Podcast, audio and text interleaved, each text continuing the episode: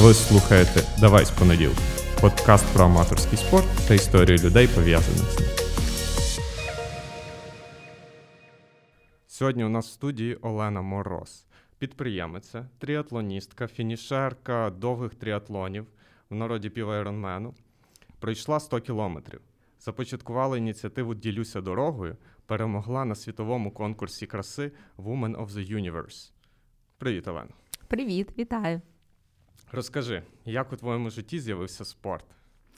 Ну, в школі я 6 років відзаймалась волейболом. У нас була секція при школі, і так минуло минув час з 3 по 9 клас. Після того в комерційній академії я виступала за збірну академії з настільного тенісу, в якій вивчилась грати на вулиці. Фактично, батько мене багато чому навчив. І насправді там відпахала дуже дуже багато. Бо знаєте, є думка, що дехто йде на секції для того, щоб уникнути там походів на уроки фізкультури.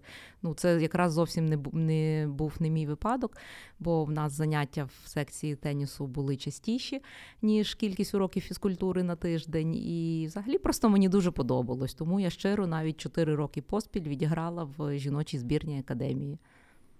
І потім в тебе була пауза, я так розумію. зі Потім спортом. була пауза, бо заміжжя, народження дитини. Ну, десь там проскакували гірські лижі. От, але напевно, та, напевно, це була така суцільна пауза. Потім у Львові відкрився клуб Євроспорт. Це точно був 2005 рік, я дуже добре це пам'ятаю. Ну і після нього вже почали з'являтися спортлайфи. Тобто з'явились на ринку оператори якихось таких послуг, де вже все було зосереджено в одному місці. Ну, почався новий етап розвитку спортивних послуг в містах, ну, зокрема у Львові. Я відходила в ті клуби. Ходила на секції, ну, наприклад, на групові заняття. Згодом помітила, що я можу два-три заняття підряд відпрацювати, беручи вагу більшу, ніж беруть усі інші учасниці цього заняття, і, в принципі, не втомлювалась. От таким чином почала шукати чогось більшого, чогось цікавішого, чогось е, більш емоційного. І паралельно почали навколо мене з'являтись люди з медалями Айронмена. І мені дуже стало цікаво, що хто ці люди взагалі. Бо, наприклад, там проплисти декілька кілометрів, а потім проїхати на велосипеді більше ста і ще й пробігти навіть по окремо кожна ця відстань мені здавалось чимось шаленим, що це просто не може зробити нормальна людина. А а зробити це все за один раз і ще й вкластись в певний е, проміжок часу. Це, Це був якийсь космос який вже став реальністю з часом. І як в тому в тебе з'явився триатлон в твоєму житті? Власне? Почала я з бігу. Е, щось мені там вдавалось зовсім невеликі дистанції. Ну там спочатку 2-3 кілометри, потім 5, потім якось мені вдалося пробігти 10 кілометрів. А Потім, хоча мене вс... мало хто підтримував. В принципі, більшість з оточення, з родини, всі казали, на що тобі це треба, та будуть боліти коліна, та буде то, буде сьо, і взагалі можна вмерти. І я їх інколи слухала. Ну, це моє, мої рідні люди, моє близьке оточення. Якось я їх інколи слухала. Але потім наступив такий момент, коли я вирішила, я точно пробіжу більше, ніж 10, навіть якщо я вмру. Мені все одно, бо я хочу це зробити. І я пробігла, так пробігла 12, так пробігла і 15. І нічого, я не вмерла і почувала себе тільки прекрасно і виглядала все краще і краще з кожною пробіжкою. А потім е, Альонка Паславська яка вже в 2000, я не пам'ятаю, чи 15 чи 16 році зробила повну дистанцію Іронмена в Барселоні. Вона мене підбила зареєструватись на перший мій півмарафон. На той момент це був це було 6 листопада 2016 року у Львові. Львівський півмарафон. Він ще й складний, досить. І Він складний, так. І я погодилась. Вона мені сказала, що вона теж зареєструється, вона теж буде бігти зі мною. Вона скидала мені плани підготовки. Ну потім вже я знала, що це плани, які писав Льоша Сюткін, її тренер на той момент. Вона їх скидала мені. Я не мала ні трекера, нічого. Ну, щось там два-три рази на тиждень по тим планам робила. І пробігла. Пробігла марафон е, досить легко за 2.06, ну так як для 38 років, і вперше сильно не бігаючи. По львівській трасі, то, то був хороший результат. Хоча Альонка в результаті тоді не побігла, бо мала якусь ангіну, щось таке. Потім був ще один забіг в квітні. Це в Празі був півмарафон. Теж я з ним впоралась непогано, але мала проблеми зі зв'язками на колінах. І зрозуміла, що, мабуть, вже треба звертатись до послуг професійного якогось тренера, власне, завдача якого буде правильно спрямовувати мою енергію і вберегти мене від зайвих травм. І так тоді, пам'ятаю, сконтактували з Олексієм Сюткіним, і ми почали бігати це ще десь три роки після того я тільки займалась бігом. Ого. От, так. Я думаю, якщо до Олексія звертатись, то одразу тріатлон. Ні, не обов'язково, можна тільки за біговими планами. Відбігала три роки, пробігла вже на той момент два марафони чи три. Ну і потім Перший марафон, як воно було? Ну, бо дуже був важкий. Дуже. Це був це було 26 листопада. е, Це була е, Флоренція. Ну, але це вже було дуже зимно, так? Хоч це і якби Італія, але ну, це, це кінець осені дуже було зимно. Е, Перших 20 кілометрів йшов дощ. Хоча перших 20 я витримала без проблем. Класно, все сильно, ну так як завжди. Ну, а других 20 далися вже дуже-дуже важко. Я зловила ту так звану стіну, про яку я до того ну, не дуже знала. Так, Олексій не хотів мене Сюткін лякати наперед, тому підказував, як харчуватися, що робити. Але зловила стіну, дуже замерзла. І якби було таксі, я відверто зізнаюсь, я би сіла в то таксі, навіть не задумуючись, бо мозок весь час говорив: та для чого зараз краще зупинитися, зробиш наступного разу, ще буде маса варіантів. І чесно, там два кілометри було, чи я просто йшла, і я, я би сіла в таксі, якби воно було. Але це була холодна погода, це був дощ. Оцей 35 шостий кілометр це були окраїни Флоренції, де взагалі там і італійців не було, не то що туристів, і відповідно не було жодного таксі. І все одно прийшлось потрошки топати в напрямку фініша. І так по чуть-чуть, по чуть-чуть. Потім я якось пережила цей стан і все, знову перейшла на біг і фактично фінішувала. І, і так, отак прийшов мій перший марафон. клас. Тобто було, ти три роки виключно бігала, і потім ти почала що вибрала плавання чи вело? А потім одразу? 1 січня 2019 року я зареєструвалась. А, ну, вже та, бігати надоїло, бігати стало скучно, так? Бо фактично Олексій мені бігові плани, це теж це було 6 тренувальних днів на тиждень, 6 днів підряд бігати. Ну, стало скучно трохи. І я захотіла спробувати цей тріатлон, заради якого мені довелось навчитись плавати з нуля і сісти на шосейний велосипед також з нуля. В дитинстві я мала велосипед, але я не була такою вправною. Наприклад, так я дивлюсь на свого сина, то таке враження, що він народився просто на велосипеді. Ну я не була такою дитиною в дитинстві. Мені фактично все довелось опановувати з нуля. 1 січня 2019 року я реєструюсь. Е, Я хотіла стартувати тоді в такій локації в Європі, куди можна добратися автомобілем. Вибрала я Австрію, мені це було зручно. І, і вибрала я 26 травня, а 27-го мені виповнювалось 40 років. Я хотіла собі зробити такий подарунок на день народження. От, правда, особливо сильно нікому тоді цього не афішувала, бо ну, переживала, хвилювалася, як це буде. Там був старт же ж гірський, великий набір висоти на велосипеді. А, бо коли я реєструвалась, я ж тоді не розуміла, що це таке набір висоти, ну, чесно кажучи. А, і тому знали тільки тренери, ну, близькі друзі знали. Але мені і там все вдалося. От. Круто. Я ще хотів е, щодо плавання. Ти кажеш, що ти починала з нуля плавати, тобто ти не вміла я, взагалі плавати. Ну, я в брасом вміла плавати, кролем я плавати не вміла. От, Тоб- Мене не навчили в дитинстві. От. Тобто, знову ж таки, для наших слухачів ніколи не пізно. е, Абсолютно, починати. абсолютно ніколи не пізно. Та й тим більше братися навіть за те, що про що ви взагалі ніколи раніше і не думали. От. Круто. Фініш е, пів Айронмену. Які були емоції? Як воно все? А, ну, багато. Напевно, це найяскравіші. От зі всіх моїх от тих спортивних таких челенджів найяскравіші емоції викликав тоді піва, е, напівмарафон Львівський, от цей, який був першим моїм напівмарафоном, і півайронмен. Тож це ж цей перший, який відбувся в Сенкпольтені, це поблизу Відня, недалеко.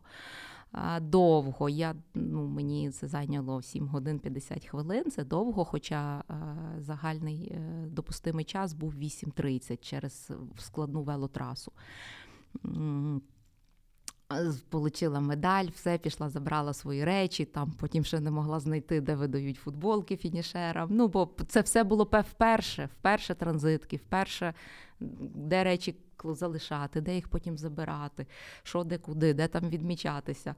А, то трохи потім вже добралась до телефона, передзвонила до своїх всіх, бо я і поїхала туди також сама. От. А, трохи плакала, я пам'ятаю, було таке. От, і, ну і все. А потім, потім тільки й тішилась. Круто. І далі до тренувань. І далі до тренувань. Так, в мене не відбило це бажання, не, мені недостатньо було того одного разу. Навпаки, тільки бажання зросло пробувати інші траси, покращувати час, е, зробити це в максимальне задоволення. Вже не тільки на фініші отримати задоволення, коли вже все минуло, але й максимально насолоджуватись під час проходження траси. Круто. Бо, наприклад, в мене, коли я фінішував свій перший марафон, мені реально нічого не хотілося робити. Я, напевно, місяць нічого не робив. І, власне, я, я тоді одразу собі придумав якусь іншу ціль, щоб, щоб просто ну, тобто не закинути абсолютно все. Ні, ну в мене так не було. Ну, мабуть, тому що я ще не реалізувала оцю от Основну. повну дистанцію. Так, я ще рухаюсь в напрямку її подолання. А, а після неї вже заглядаю на так званий спартатлон, так, де треба пробігти 246 кілометрів за 36 годин. Ну, поки що я навіть не уявляю, як це зробити. От, але нічого, я колись не уявляла, як 10 пробігти. Це, це було нереально для мене. Я один не могла пробігти. Я бігла або 500 метрів бігла, 100 йшла, ну або можна було 800 себе видавити бігу і 200 пройти. І ну, потім ще так 800 пробігти, 200 пройти. А зараз, в принципі, без зупинок пробігаю. Ну так, головне все починати маленькими кроками і поступово. Тобто Так, і можна, як то кажуть, слона легше по частинках з'їсти. Шматочками, так, Так. вірно. Гаразд. Ціль основна це повний айрон і спартатлон. Ти пройшла 100 кілометрів пішки. Так. Це взагалі, ну. Навіть, це навіть якщо брати, знаєш, що зараз е, такий весь цей весь лег- легка атлетика, вона така в тренді, то ходьба, я, нав- я навіть не чув про існування змагань на ходьбу. Хо- А тут пройти 100 кілометрів. Як воно? Ну, це не було насправді важко. Фізично це не було важко. Ну, можливо, психологічно трохи, бо це ж і ти вночі йдеш. Нас йшло всього-навсього четверо. Два капітани, я і ще один учасник, ну, який до того вже ходив 100, при, тому, що це мужчина і молодший за мене. Ну, як і всі інші, хто були в, команді, це теж молодші за мене. Ам, Багато хто питає, як без сну я витримала. Ну, не знаю, я можу лише відповісти, що всі, хто має е, дітей, ну, особливо жінки, ну, то вони звикли по інколи, коли діти тільки народжуються, маленькі, то по 2-3 місяці, в принципі, без сну проводити. Це не є чимось таким критичним чи надважким. От.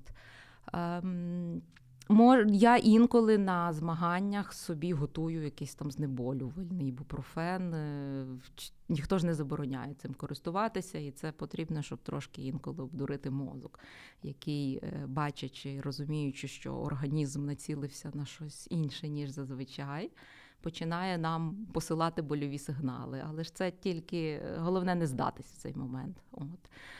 Ем, А так було цікаво, ми йшли, спілкувалися.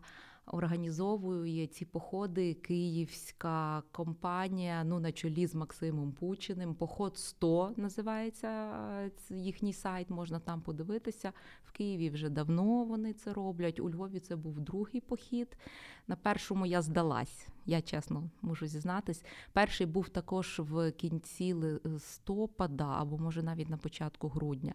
Я здалась перед погодою, бо я ну, не розуміла, як це. Я вдягнулася як на біг, тобто захолодно виходить, бо для кроку це захолодно. Потім пішов сніг, і вже десь на я навіть 50 тоді не прийшла. Е, От. е, Ну, але собі пообіцяла, що наступного разу я не здамся ні за яких обставин, що це все виключно в голові, і ніхто ж не забороняє взяти тепліший одяг. В нас теж були е, точки, де можна було змінити одяг, там перевдягнути шкарпетки, перекусити. В кінці кінців навіть рідні могли підвести тобі там якусь чи куртку, чи ще щось. Цього теж це не заборонено було. От головне пройти без, без зупинок 100 кілометрів. Круто. Дуже цікаво. А що, от, що було в голові, коли ти йдеш? Ну, тобто, ти близько до, ну, тобто, ти близько доби йдеш. І для мене, ну, Ну. просто так як я нічого не робив довше, там трохи більше, ніж 5 годин, то мені це якось складно. Ну, мені теж, мені одноманітність теж є складною насправді. Мабуть, тому я й обрала тріатлон, е, тому що там три дисципліни в одній. Е, Але ну знову ж таки, ну ми ж не, на- навіть не кожного року проходимо тих 100 кілометрів. Тому виділити е, в один рік е, 20, 26 годин нам це зайняло. 26 годин, ну в принципі, було реально. Е, Часто під такі під час таких довгих е, одноманітних е, навантажень фізичних. Я, ну, якщо відверто, то я часто спілкуюсь з тими рідними, кого вже нема. У мене давно померла мама. Моя мама померла, коли мені було 26 років. От ми були дуже з нею, з нею дружні, близькі, та вже і там її батьків нема, з якими теж я дуже була близькою. Е, У мене є однокласник, якого вже теж давно нема. Ми товаришували е, всі ну, зі школи і так і підтримували ті стосунки. Тому є якийсь такий період, коли в принципі можна побути наодинці реально з самим собою і пого- якби поговорити з тими, ну, з тими, хто вже не на землі. От. І можна просто розслабитись. До занять спортом я ну, вела і веду досить активне життя. Та я зазвичай з телефоном і в телефоні. Повертаючись з однієї поїздки, я вже купляю квитки на іншу. Ну, поки що я така є. Так мені комфортно, так мені подобається. Але якраз під час довгої велоїзди чи навіть того походу 100 кілометрів є можливість от все це відставити, відключитись від цього і просто поспостерігати навколо з природою. Ну а в нашій компанії з чотирьох то ми розмовляли е, під ранок, співали пісні, бо було важко. Найважчий був період. Тоді це період світанку, п'ята, п'ята тридцять, шоста, бо це найхолодніша була частина доби. Ну і трохи клонило в сон. А два наших учасники йшли ще й без їжі. Ого. От. Мені було простіше. Я жувала банани, там інколи шматочок шоколаду могла взяти. Ну а ці йшли без їжі, і то їм не дуже було просто. Ну так. насправді. Це, ну, тобто, вуглеводи, вуглеводи потрібні край. Так, так. Ну вони не вперше це робили, а ще є потім наступний рівень з зав'язаними очима проходити. Ну, ти тримаєшся за когось, за поводиря, але фактично всі 100 км зав'язаними очима, а ще можна мовчки. Напевно, мовчки це важче. Та я дурів. Найважче. Я навіть коли бігаю, постійно розмовляю. Круто. Гаразд. Е, ділюся дорогою.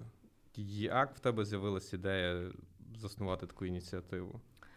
Ну, це описано на сайті два роки тому, коли тільки розпочався карантин. Е, Я вже не пам'ятаю, чи ти це пам'ятаєш? Ти ж вже тоді був, чи ще не був в Макебі з нами? Е, напевно я прийшов в кінці серпня 2020 року. Ну, а, а це якраз ве, був весна, тобто десь кінець квітня, травень. І фактично ж і Макеба дотримувалась правил, і ми не їздили такою великою групою, як ми їздимо зазвичай. Відповідно, тренери задавали маршрут, І там з 8 до 13 хтось з тренерів знаходився на маршруті, щоб надати допомогу е, на випадок там проколу чи ще чого-небудь. А ми всі виїжджали поодинці, ну максимум парами, хто мав пару. Так, а фактично все по одному їхали. Хтось в восьмій стартував, ну хтось міг стартувати в дев'ятій, хтось міг і в одинадцятій. Ну так, щоб до 13-ї всі зійшли з маршруту.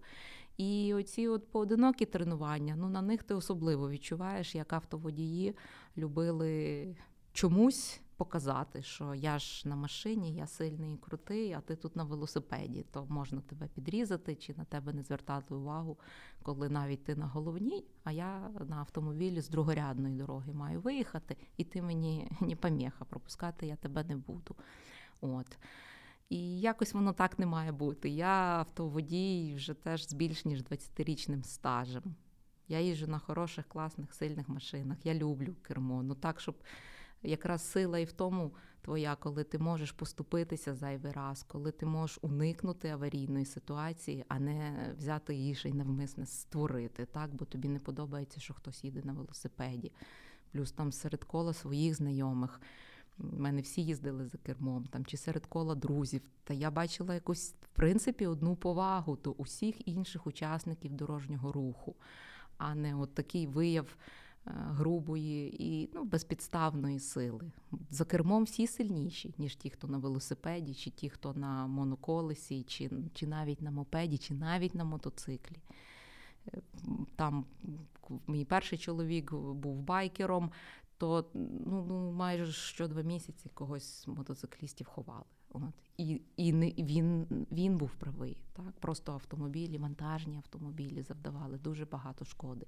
Тільки якось так просто ну, нехтуючи і не розуміючи, що усі, хто не в автомобілі, вони є е, в рази вразливіші, ніж ті, хто в автомобілі. І дозволяли собі ну, просто там не пропустити підрізати. От, от просто так безвідповідально взяти і створити проблему на рівному місці. І, власне, тобто, бачачи ту проблему, ти вирішила просто привертати, до того. Привертати увагу, так, бо ну мені соромно, що в нашій країні така величезна смертність є на дорогах. Направду є країни, в які, ну, наприклад, Данія, там фактично нуль смертність на дорогах. І одна з найвелосипедніших країн в світі. Так, є і е, та багато країн в Європі, які мають значно кращу ситуацію на дорогах. І для мене це не проблема в якості доріг. Ні уряд тут немає ніякого відношення. Все це в цінності в кожної людини в голові. От. Якщо ти е, вмієш ділитися, не вмієш розраховувати час, чи в кінці кінців вмієш поступитися, навіть, навіть якщо інколи той велосипедист ну, не показав поворот, чи я ну, не знаю що. Ну, це ж не значить, що його треба за це давити, чи, чи, чи підрізати, чи показувати йому середній палець.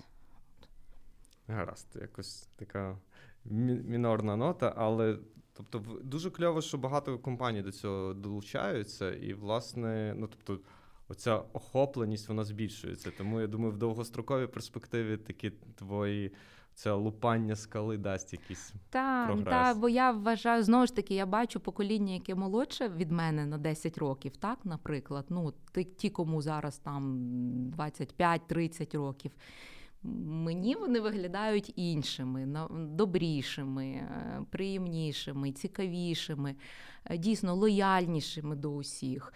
Більше того, то старше покоління, от яке впирається тим велосипедистам на дорогах, ну це ж це, це вони впираються органічним змінам, які відбуваються в суспільстві. Ну, ми, ми, у нас все одно буде багато велосипедів, велосипедистів. Там мої діти це вже теж покоління тих, для яких це нормально їздити на велосипедах усюди.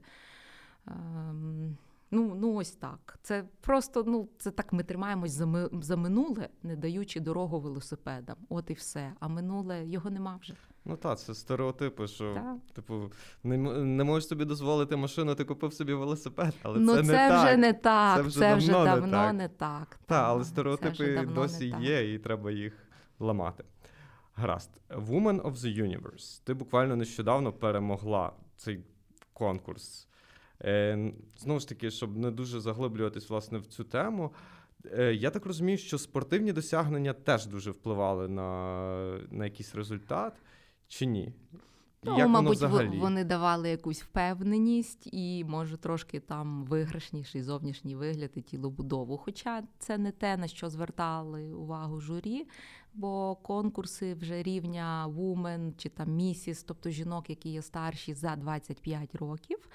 Вони звертають увагу на соціальну власне діяльність. От якраз про проект ділюся дорогою слухали всі з величезним задоволенням, як і інші учасниці теж щиро це підтримували. Бо, наприклад, японка, вона мені сказала: а в нас, ну, в нас, я розумію, про що ти говориш. Колись, напевно, і в нас так було, але я вже ну, в нас такого немає в тої проблеми. У нас взагалі автомобіліст він поступається всім.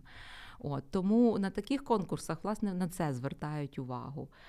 А, Ну, ось так. І, і конкурс це не про те, хто кращий, там, хто гірший, хто переміг, хто програв. Конкурс про те, щоб привернути увагу до певних проблем, з яким зустрічаються суспільство і по окремій нації, щоб ну, якось пропіарити, я так скажу, якусь країну. Чому ні? Ми всі е, варті багато чого, ми всі достойні багато чого.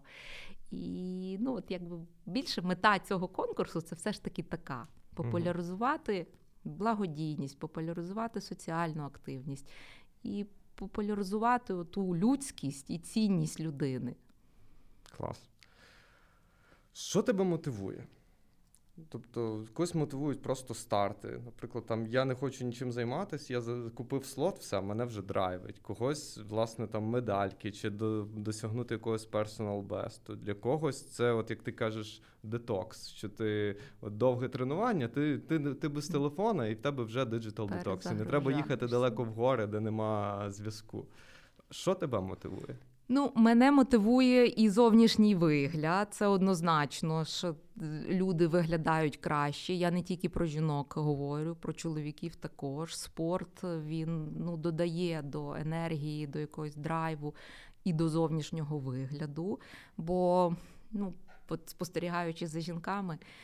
е, Можна начепити на себе дуже багато дорогого одягу, але якщо є аж занадто надмірна вага, та ще все це і жир той торчить весь, то, то ну, фактично краще, ніж здорове тіло і здоровий дух, от так як колись це говорили. В принципі, нічого краще за це немає. І ніяким хорошим одягом ти не прикрасиш цих тих недоліків. Тоді як на людині нормальної тілобудови. е, То не значить, що всі мають бути дуже худі. Ні, але ну, нор- нор- нормальної, нормальних пропорцій будь-який одяг виглядає прекрасно. Все, і ти тільки бачиш, що в людини світяться очі, і вона готова гори е, звертати. А що мене, а, а що ще? Ти знаєш, я відверто скажу, ну так як моїх останніх 20 років були пов'язані з бізнесом і з мотивацією персоналу, так, е, то мені здається, що я так і не знайшла відповіді. Ну, єдина відповідь, яку я знайшла, це або є оцей вогонь в людині, або його немає. І якщо він є, то в неї все складається і на роботі, і спорт, і подорожі. Ну, в неї до, до всього горять очі, хочеться братись за одне, за друге, за третє. Щось доводиться до кінця. Щось не доводиться, це нормально. Спробувавши щось, ми в якийсь момент розуміємо, ні, це не те, що нам потрібно. Тому ми можемо переключитись на іншу діяльність там, чи на інший вид спорту, е, чи, чи ну, на якісь інші напрямки. Але як запалити той вогонь, поки що я не знаю. Може, слухачі потім в коментах напишуть. Я все, що я бачу, от з кола свого спілкування різного, професійного, родинного, друзів, е, там з бізнес-шкіл, воно або є цей вогонь, або його нема. Ну, але він теж може згасати, або знову ж таки мотивація в людей міняється. Але мене цікавить, власне, твоя мотивація. Тебе насамперед мотивує, е, тобто, як, е, як воно впливає на тебе, тобто фізіологічно, я так розумію. Так, це мотивує. Потім, чим більше я зайнята, тим я реально більше встигаю. Оце так, факт. Так, інколи здається, що о Боже, 10 тренувань на тиждень. Ну, не завжди, я не кожен тиждень виконую план, але якщо я його виконую, на 100%. Це є 10 тренувань на тиждень. Якщо додати, що у жінок це є косметику змий, потім нанеси, волосся висуши, вклади, крем перший, другий, п'ятий, десятий, макіяж. Це ще треба додати якусь кількість годин, і часу лишається насправді дуже мало. Ще треба доглядати за домашніми, там робота, подружки, ну і ще щось, ще щось, ще щось. Ем, Але я встигаю. От. І насправді це, це, це класно. Чим більше ти завантажений, тим більше ти встигаєш. Це, це щира правда. Це власне ти вже забігла до наступного мого питання. Як, як ти балансуєш? Бо знову ж таки тріатлон, як ти кажеш, займає дуже багато часу, плюс сім'я, робота, якісь навчання, щось для себе, щоб просто відпочити. Ну, допомагають оці тижневі плани, які ми прописуємо разом з тренером, і він е, орієнтує мене, яку кількість навантажень я повинна отримати, зробити за тиждень. Ну а я йому підказую, що, наприклад, велосипед в середу і в суботу, там плавання в четвер і в неділю, біг в такі-то дні. Тобто ми разом з ним це плануємо. Плюс, е, якщо не вдається, ну в поїздки можна бігати, в поїздках можна бігати, так? Будь-яка поїздка, в принципі, береш кросівки, береш бігову форму і е, бігове навантаження виконуєш. Ну, деякі плавання ну, може почекати, можна тиждень і пропустити. От. Ну, от якось так. Якщо поруч море, то можна і в відкритій воді поплавати. Можна в відкритій воді. Та ну мені е, підходить я так три тижні активних тренувань. Потім все-таки тиждень мушу трошки тренування попропускати і більше часу там виділити якимось домашнім справам. Ну так стараюсь позбе- поорганізувати місяць. Так, є тижневе в мене планування, є місячне. Три тижні більше спорту віддаються і терміновим справам, які неможливо перенести. А все, що нетермінове, можна вкласти в цей е, четвертий тиждень і зробити всі ці справи. Дивись, якщо е, згадати той момент до того, як ти почала займатися тріатлоном, і після, і воно якось вплинуло на твоє життя, тобто змінило. Змінило, змінило. Я стала ще, напевно, впевненіша, веселіша. Е, Будь-який. Ну, я мушу згадати, що то львівський півмарафон, коли я пробігла, давай повернемось назад до нього. Я його пробігла непогано, але на наступний день я не могла встати з ліжка. Та я, до речі, вже зараз про це забула, бо вже багато часу пройшло. Мене так все боліло. І я собі тоді сказала, що ну як інші ж можуть, ну як же ж я не можу. І я натренуюсь до такого стану, що я буквально от щодня зможу пробігати 20 кілометрів і, і не валятись потім в ліжку. Або от мені скажуть, Олена, давай там в п'ятницю там біжимо, давай, а, а в неділю там біжимо, давай, давай. От до того я так дотренувалась до такого стану. Е, Змінилось однозначно, є більше яскравих спогадів. Е, Ці перемоги, які вже відбулись, надихають на наступні перемоги, на більші дистанції, на важчі траси. От, ну так. Круто.